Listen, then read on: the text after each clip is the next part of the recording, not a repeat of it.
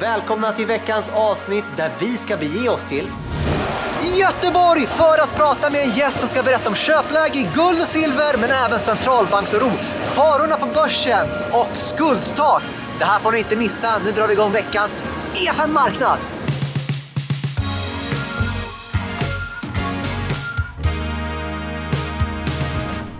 Och för att prata om allt detta så är jag såklart här med Erik Strand. Varmt välkommen till vår Göteborgsstudio. Tackar, tackar. Oj Erik, vi har så sjukt mycket att gå igenom och det här är ett så otroligt intressant ämne. För det händer så mycket i den här världen. Det är dels prata om inflation, det är prata om räntor eh, och så har vi alla råvarorna på det och råvarupriser, energipriser. Det är ju hur spännande som helst. Verkligen. Och så har vi skulder och skuldtak och allt annat. Så mycket av detta ska vi bena igenom idag. Eh, och vi kanske ska inleda med, vad ska man säga, inflation. Har vi inflation?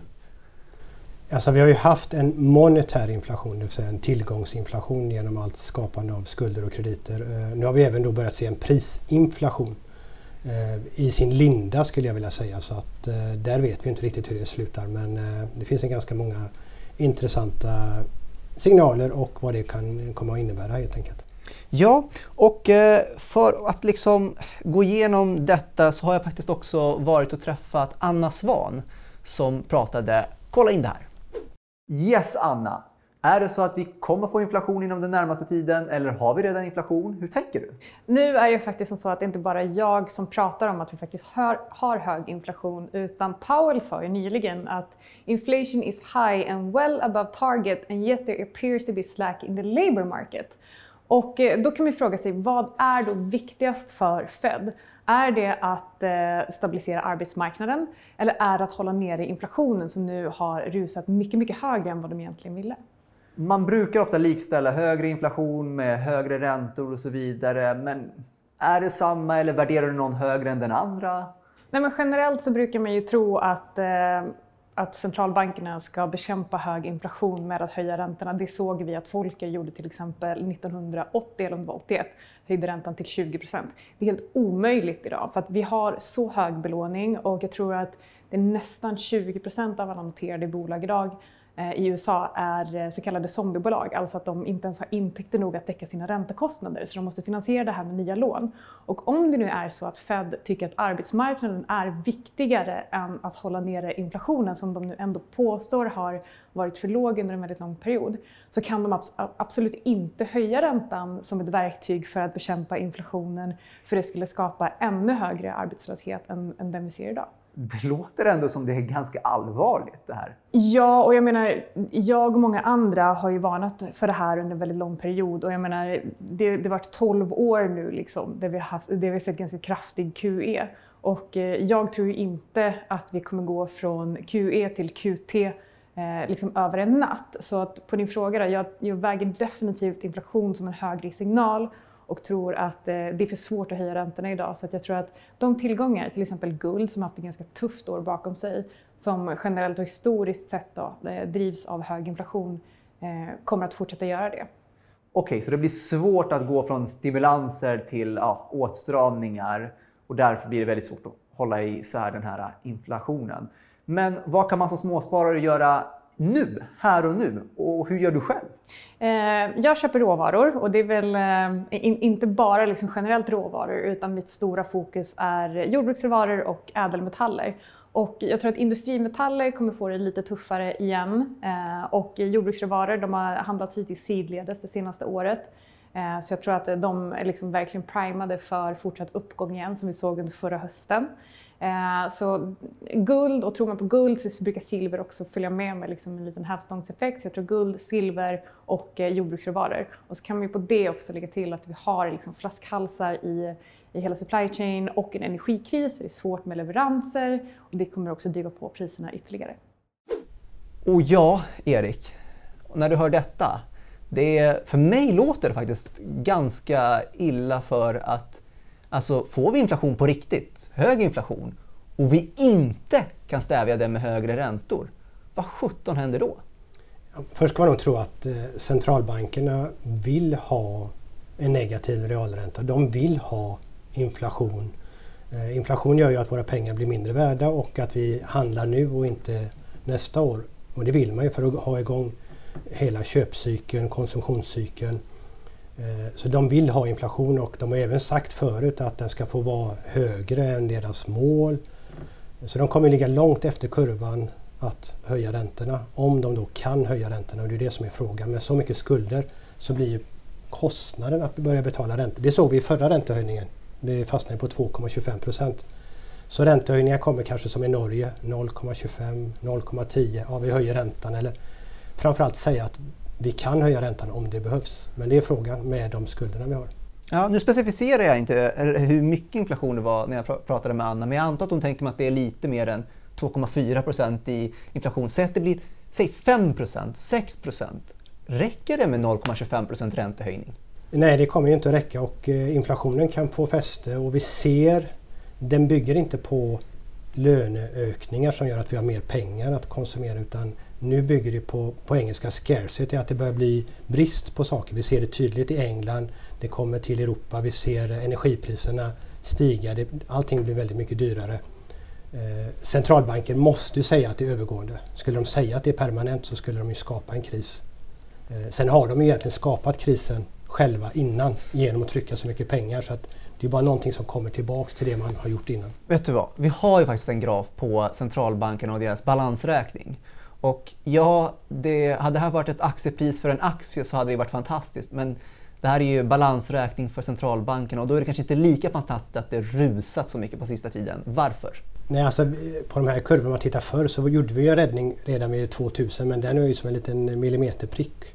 och 2008 gjorde man ju något som var aldrig hade skådat förut. Och det började, även den börjar se liten ut jämfört med det som händer nu. Så att eh, USA har ju liksom åttafaldigat sin, sin balansräkning då, eller Federal Reserve har åttafaldigat sin balansräkning. Och eh, det är svårt att se hur den här kurvan skulle liksom plana av eller stanna till. Eh, någonting måste de göra men eh, det är inte åt det hållet vi går just nu. Det är inte åt det hållet vi går just nu, men samtidigt så upplever jag att detta inte är alarmerande i media eller att man pratar om det. Men det här spelar väl roll för hela ekonomin, att det här måste kunna hålla? Ja, vad som har hänt är ju att vi egentligen hade vi ett pris att betala eh, men vi har flyttat kostnaden framåt i tiden till barn och barnbarn. Så att vi slipper det nu, politikerna slipper det nu. För nu börjar det även här, vi har hållit på ganska länge detta, även här nu börjar det liksom jaga oss. Och eh, nu pratar man ju, marknaden tolkar ju ordet tapering som att man skulle vara tightening som Anna nämnde men det är inte tighteningen utan det är bara en minskad ökningstakt ja. av ök, här, alltså ökningen av balansräkningarna. Så det är, det är ganska fascinerande hur det har kommit ytterligare ett ord. Alltså QE, QT som är, är tightening och så har det kommit tapering som är ett mellanord emellan. Eh, och man pratar ju också fortfarande, man har ju fortfarande inte gjort det. Så man har ju istället för att prata om att minska så har man börjat lägga fokus på att tillväxttakten ska minska. Det är fortfarande så att den ökar. Ja. Men... Okej. Okay. Eh, du har också med dig en graf som också är mindre eh, optimistisk om man ändå ska vara ganska krass. För det visar på skuldtaket och eh, ja, debt i USA, federala skulderna där. Och då ser man ju att eh, i början så höjdes skuldtaket i takt med att eh, skulderna ökade. Och sen de här gråmarkerade områdena, då har vi faktiskt struntat i det helt och hållet. Ja, alltså förut höjde man ju alltid skuldtaket innan så att man hade utrymme under kommande period att eh, ha lite utgifter och, och, och, göra det man ville. Halkar man efter som du säger och eh, nu har man då halkat efter evigt och har eh, diskuterat nu då detta och det kommer att vara hårda förhandlingar. Eh, Republikanerna kommer kräva ganska mycket för att gå med på det. Eh, och ser vi Trump i bakgrunden kanske genom eh, sina vänner, eh, ja, vad han vill se för att bli president igen. Det, det kan nog bli mer dramatiskt än vad marknaden... Marknaden vill säga att Nej, men det löser sig, det har alltid löst sig. Och det, vi vill säga att vi tror det, men jag tror att den här gången så är det lite allvarligare än vad det brukar vara. Och det är ganska mycket bara för att komma i fatt och sen skulle man egentligen höjt det så att det fanns utrymme för mer skuldsättning i USA. Men vad är det som står på spel? Vad händer om vi inte löser det? Ja, då blir det en default för USA. Alltså USA kan inte eh, betala. Eh, redan nu den 18 oktober, eh, redan i somras så var det slut. Då gjorde man så extraordinära åtgärder, det vill säga att man tog från lite småreserver man hade och inte började betala ut löner till statsanställda, stänga en, eh, djurparker, alltså saker som försöka dra ner kostnader för att klara sig för att man är redan egentligen i, i en orange zon. Eh, och 18 oktober har de sagt hittills, då tar de pengarna slut också. Så att vi, vi måste, och nu kanske man säger att ja. vi kan hitta lite pengar till början av november men det är inte mycket kvar nu innan det slår hårt i. Men vad betyder att USA gör en default? Ja, det betyder ganska mycket. Det kommer bli stora saker i systemet. Sen är de ju den största. Är du tillräckligt stor så är det svårt för någon att göra någonting åt det. Men eh, det kommer få konsekvenser och eh, USA kan ju få en, en sämre rating och eh, det blir inte lika populärt att låna pengar till USA om de inte kan betala. Okej, okay. men skulle, skulle det vara korrekt att säga att detta är en ohållbar situation som kräver en långsiktig lösning som är ganska aggressiv för att komma i bukt med detta? Alltså det, lösningen är nog väldigt dramatisk. Sen ska man ju tro, eh, då kommer vi få stora förändringar för hela börsen har gått upp tack vare att man har stimulerat så mycket. Sen ska man veta att alla sådana här reset eller om det skulle bli stora börspåverkningar, det är inte nödvändigtvis dåligt. Eh, det är dåligt för den som är fullinvesterad i börsen just då. Men för unga människor eh, som vill arbeta och få någonting för sin lön så är ju olika resets ganska intressanta möjligheter även om det skakar om i systemet. Och vi behöver det här. Det, problemet är bara att den här bubblan skulle man ha pyspunkterat tidigare, inte liksom eh, väntat så länge för det blir väldigt dramatiskt nu.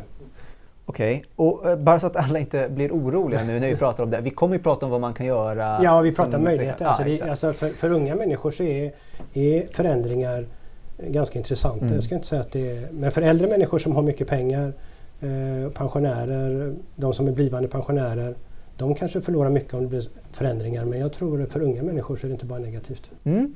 Eh, och om vi går igenom det kanske Anna Svan nämnde att det finns en lösning i form av råvaror och annat, ädelmetaller. Du snackade lite grann inför programmet med mig om att eh, det finns även vissa typer av aktier man ska kunna kika på. Ja, vad vi ser nu, alltså guld som vi har pratat om här, eller pratar om, har ju haft det lite tufft för att i början av det här så säger man okej, okay, dollarn stärks. Det är USA som kanske ska höja räntorna. De ska göra tapering. Dollarn stärks ännu mer och det är alltid en motvind för guld. Men annars kommer guld trivs ju i en inflationsmiljö men det sker kanske inte de första månaderna utan det blir det när det blir på riktigt. För det är ändå så att realräntan, även om räntan höjs, så blir realräntan ännu mer negativ för att inflationen stiger snabbare än vad räntan höjs. Så att guld är intressant eh, och silver såklart är väldigt intressant. Så deras tid börjar. Det ser inte ut som det nu för nu är sentimentet på botten där eh, av eh, förståeliga anledningar. Men det är just då det är, då det är dags att köpa. Eller köpa mer om man kan, om man inte redan är fullinvesterad som jag själv. Men, men så det är intressanta lägen i de bitarna. Så att, och vi brukar i och för sig säga att vi vill se sunda statsfinanser. Hade vi haft det riktigt sunda, då hade man inte behövt investera i guld och silver. Men nu har vi inte det och då är det som du säger, då är det ett alternativ eh, för framtiden. Men du pratade också eh, med mig om eh, att vissa typer av bolag som har en stark pricing power. Berätta. Ja, jag tror alltså, nu börjar vi, börsen har ju nästan bara gått bra, men nu har vi haft en månad där vi ser att börsen också kan börja gå ner och det går ner när vi sitter här också, 2-3 procent och det börjar bli lite oroligt i marknaden. Och har man då med inflationstankarna så är det viktigt att se att det finns en del bolag som klarar det bättre. För bolagen nu, de får dyrare eh, råvaror eller till sina produkter. Då måste de höja priserna för att inte gå, alltså, gå sämre. Vissa bolag klarar av att höja priserna mot konsument. Då är det konsumenten som får ta smällen och inflationen på priserna. Så vi har två, några bolag ja. kommer få problem och vissa bolag så att säga, de har den här pricing power och den är då gäller det att titta på de bolagen, de varumärken, eh, högutdelande, starka bolag som alltid har gjort det. Så att, och det behöver inte vara nödvändigtvis så att de bolagen kommer gå så jättebra. Men jag tror det kommer gå så mycket ja. flöd. Alltså, fler och fler investerare kommer titta, men det är bäst att äga de bolagen. Då kommer de lämna de andra och gå dit. Inte för att de är mycket bättre, men de känns bättre. Så där tror jag att man kan få eh, fortfarande en bra avkastning på börsen. Kort och gott eh, bolag som helt enkelt kan få öka sina priser i takt med att deras egna kostnader ökar. Det är de som kommer klara sig bäst ja. och ett starkt inflöde av kapital. Men vet du vad? Eh, vi ska ju prata om vad man kan göra. För man, du och jag och alla andra kan ju faktiskt göra ganska mycket eh, för att skydda oss eller för att, eh, när vi gör med placeringar och så vidare. Och ja, du har snackat lite grann om guld, men silver brukar ju vara liksom, vad ska man säga, ditt nya eh, favoritämne att prata om. Berätta. Alltså, guld är väldigt intressant utifrån att skydda en portfölj. Silver är ju lite mer intressant om man är inne i ädelmetaller för avkastningen och silver är den enda råvaran som har två egenskaper. Att både vara en monetär valuta som guld men också en industriell eh, råvara som koppar eller litium. Och det är bara silver av alla ämnen vi har som har både och. Och nu ser vi ju att eh, efterfrågan på teknik, high-tech, där man använder silver eller eh, man använder mer silver i en elbil än en vanlig bil, alltså efterfrågan ökar dramatiskt i, inom industrin.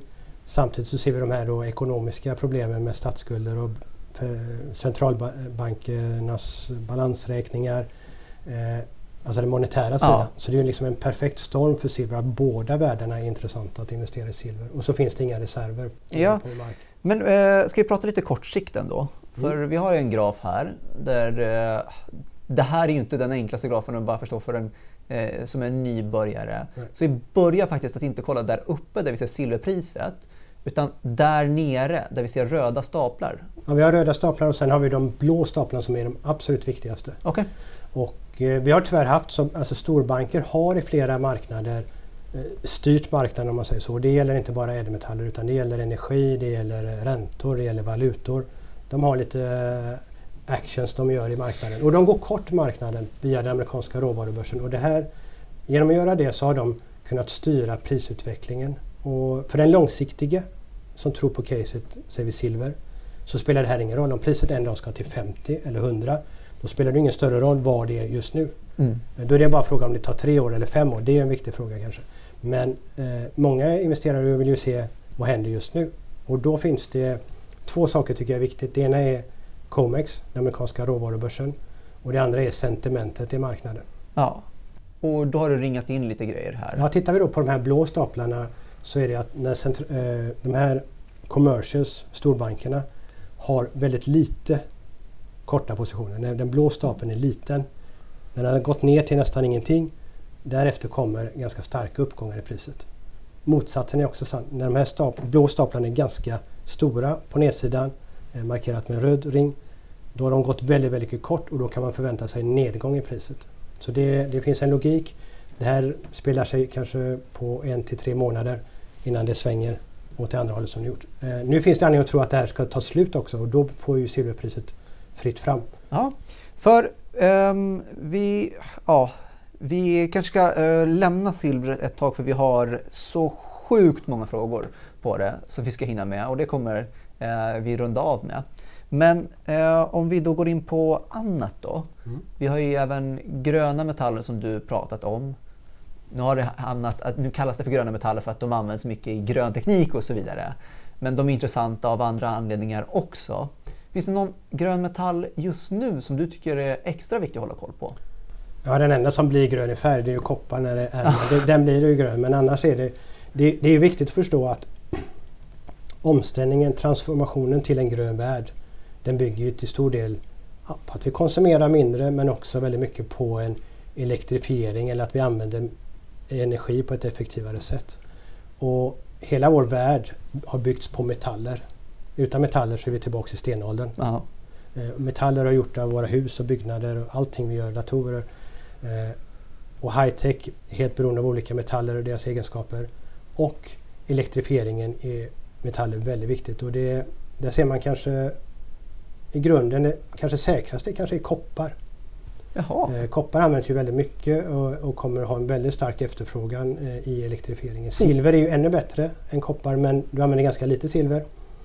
Men koppar är nog ett bra bett skulle jag säga. Och sen finns det ju, du har ju då batterimetallerna som litium. Där vet man ju inte i och för sig alltså vilket batteri kommer vi använda i framtiden. I bilar vill man ju ha, har man mycket utrymme så man kan ha stora batterier, bara de väger lite. Och då är det litium men man tittar på magnesium, alltså olika sorter och kombinationer.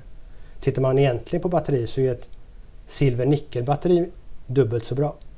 Okej. Okay. Eh, men det använder du bara om du har väldigt lite yta.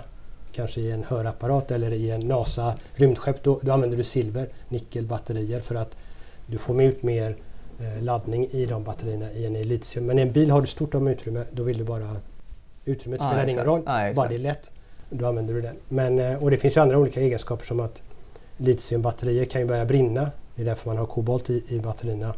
Eh, ett silver-nickelbatteri kan inte brinna. Så det, det finns många väldigt eh, viktiga små saker. Men hög teknik, grön teknik kräver de här ämnena. Eh, och den som tror på en grön värld och inte vill utvinna de här från marken, då är det ju bara en fantasi. Vi kan aldrig ha en grön värld utan att ta fram de här ämnena. Vet du vad? Det är faktiskt eh, flera som har skrivit om det. Alltså eh, tittarfrågor om det. Eh, det är liksom hur kan det kallas gröna metaller när det faktiskt är under väldigt speciella förhållanden vissa av de här metallerna tas ut. Jag vet till exempel kobolt är ju väldigt svårt att få ut på något annat ställe än, i alla fall just nu, än Kongo. Där är det ju ohyggliga förhållanden när man tar ut, inte bara miljömässigt utan även liksom social för att det är ja. barnarbete. Och, Precis, ja. alltså när det gäller de här uh, lite, inte udda metallerna men som kobolt som du säger, Eh, då är det viktigt att se till att eh, som investerare, fonder, som kan på, fonder kan påverka genom sitt kapital. Det är ju deras styrka och makt att påverka. Och det är det som är viktigt att, ja vi behöver det här ämnet men vi vill investera i bolag som tar fram det här i Australien eller i Kanada som gör det på rätt sätt eh, och inte där. Så det är det som en fond ska göra. Att ja, vi måste ha ämnet men det gäller att fonden styr, påverkar bolag så att de gör det på bästa möjliga sätt. Och många metaller, om vi går till de andra metallerna, eh, där är utvecklingen väldigt, väldigt modern. Eh, det man ofta refererar till det, det är så att säga informal mining som det heter. Och där är det inga bra förhållanden, helt oreglerat, svart eh, framtagning av olika ämnen. Tittar man på de moderna stora bolagen så är det ultramodernt. Man har alltså fuel cells eh, trucks, man har solceller på, på plats för sin energi. Allt är elektrifierat, eh, toppmodernt och man återställer en gruva. Antingen gör man helt göra den till natur igen och det finns många bra exempel från Newmont när de har gjort det.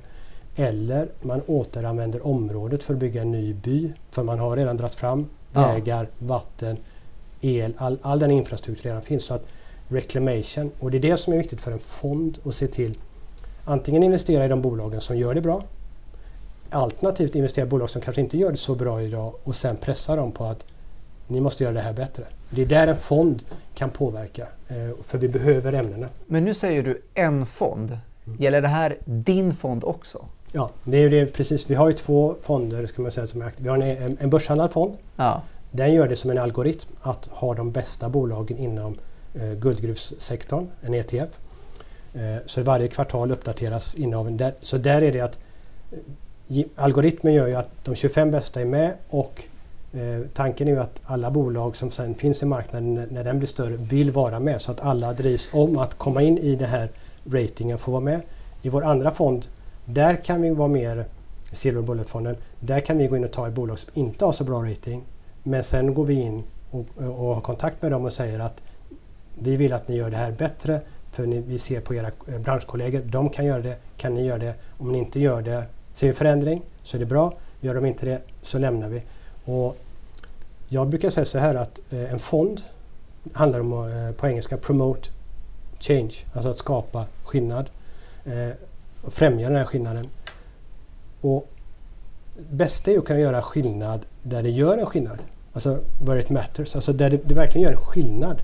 Att alltså Deutsche Telekom som bolag har en väldigt bra rating. Och om alla fonder äger det och ser jättefina ut och jättehållbara.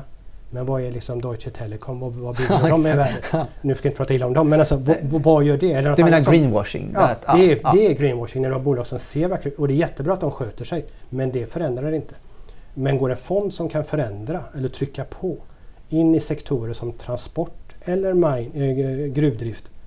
Där om du får till förändring så blir ju nettoeffekten för vår jord så mycket större. Så att jag ser det att man ska vara mycket mer aktiv. Men okej, okay. en hel del av dessa gröna metaller behöver inte komma från länder där det är svårare att hålla koll på regleringen. Sverige till exempel har ju en hel del gröna metaller.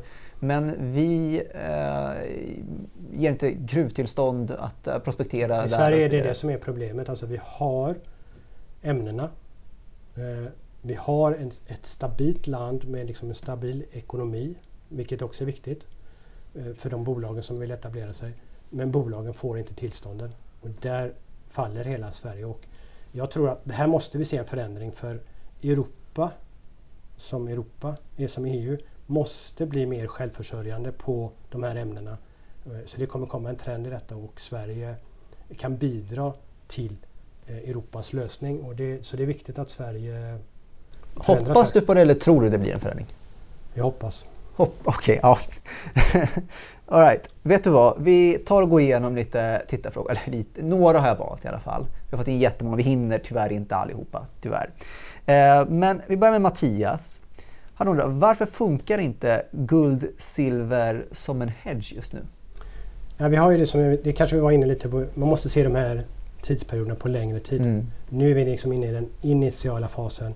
Eh, räntehöjningar, eh, ska Fed höja räntan då? Alltså inflationshöjningar, ska Fed höja räntan? Blir räntehöjningar stärks dollarn. Stärks dollarn så blir det motvind för guld. Alltså det är en väldigt liten inledande fas utan det är när den stora trenden spelar ut sig. Det är då, då effekterna kommer. Så man, får, man ska aldrig förvänta sig att ja, nu är inflationsrapport och sen så går Ja, guldpriset upp.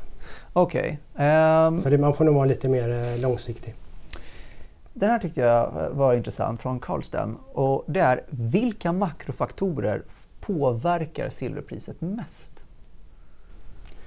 Alltså det som påverkar absolut mest det är ju den dagen vi får en fysisk brist.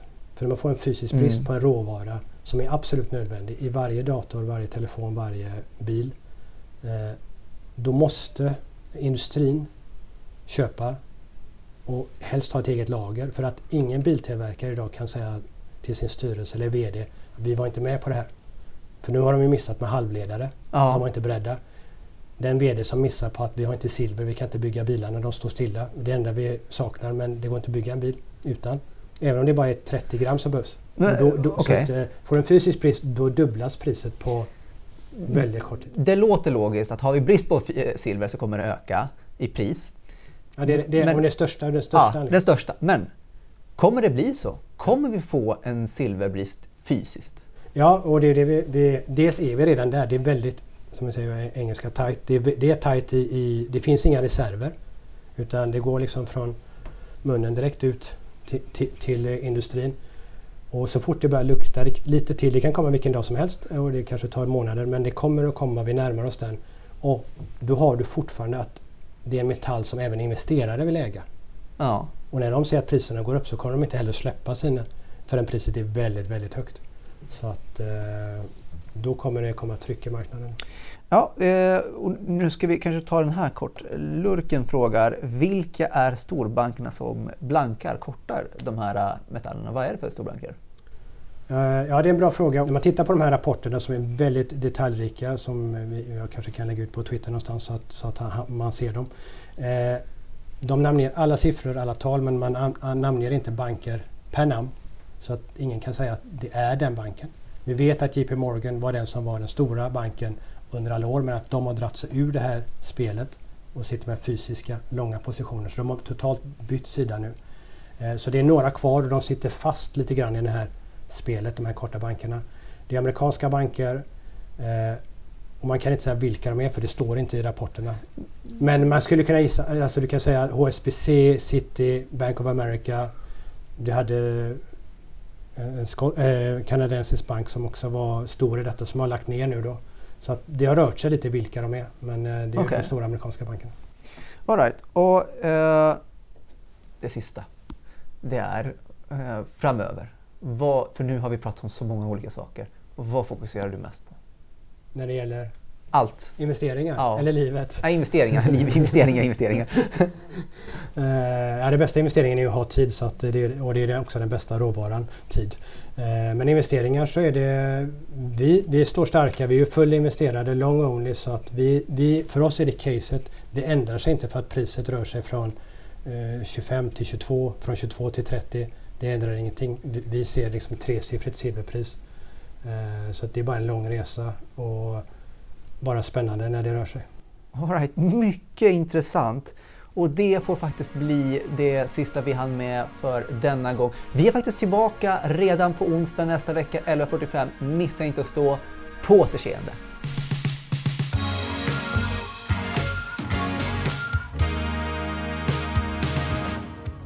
EFN Marknad är en podcast från EFN Ekonomikanalen. Ansvarig utgivare är Anna Fagerström. EFN finns även som app. Där hittar du alla våra videoinslag som hjälper dig att göra det bästa av din ekonomi. Du hittar appen i App Store och Google Play.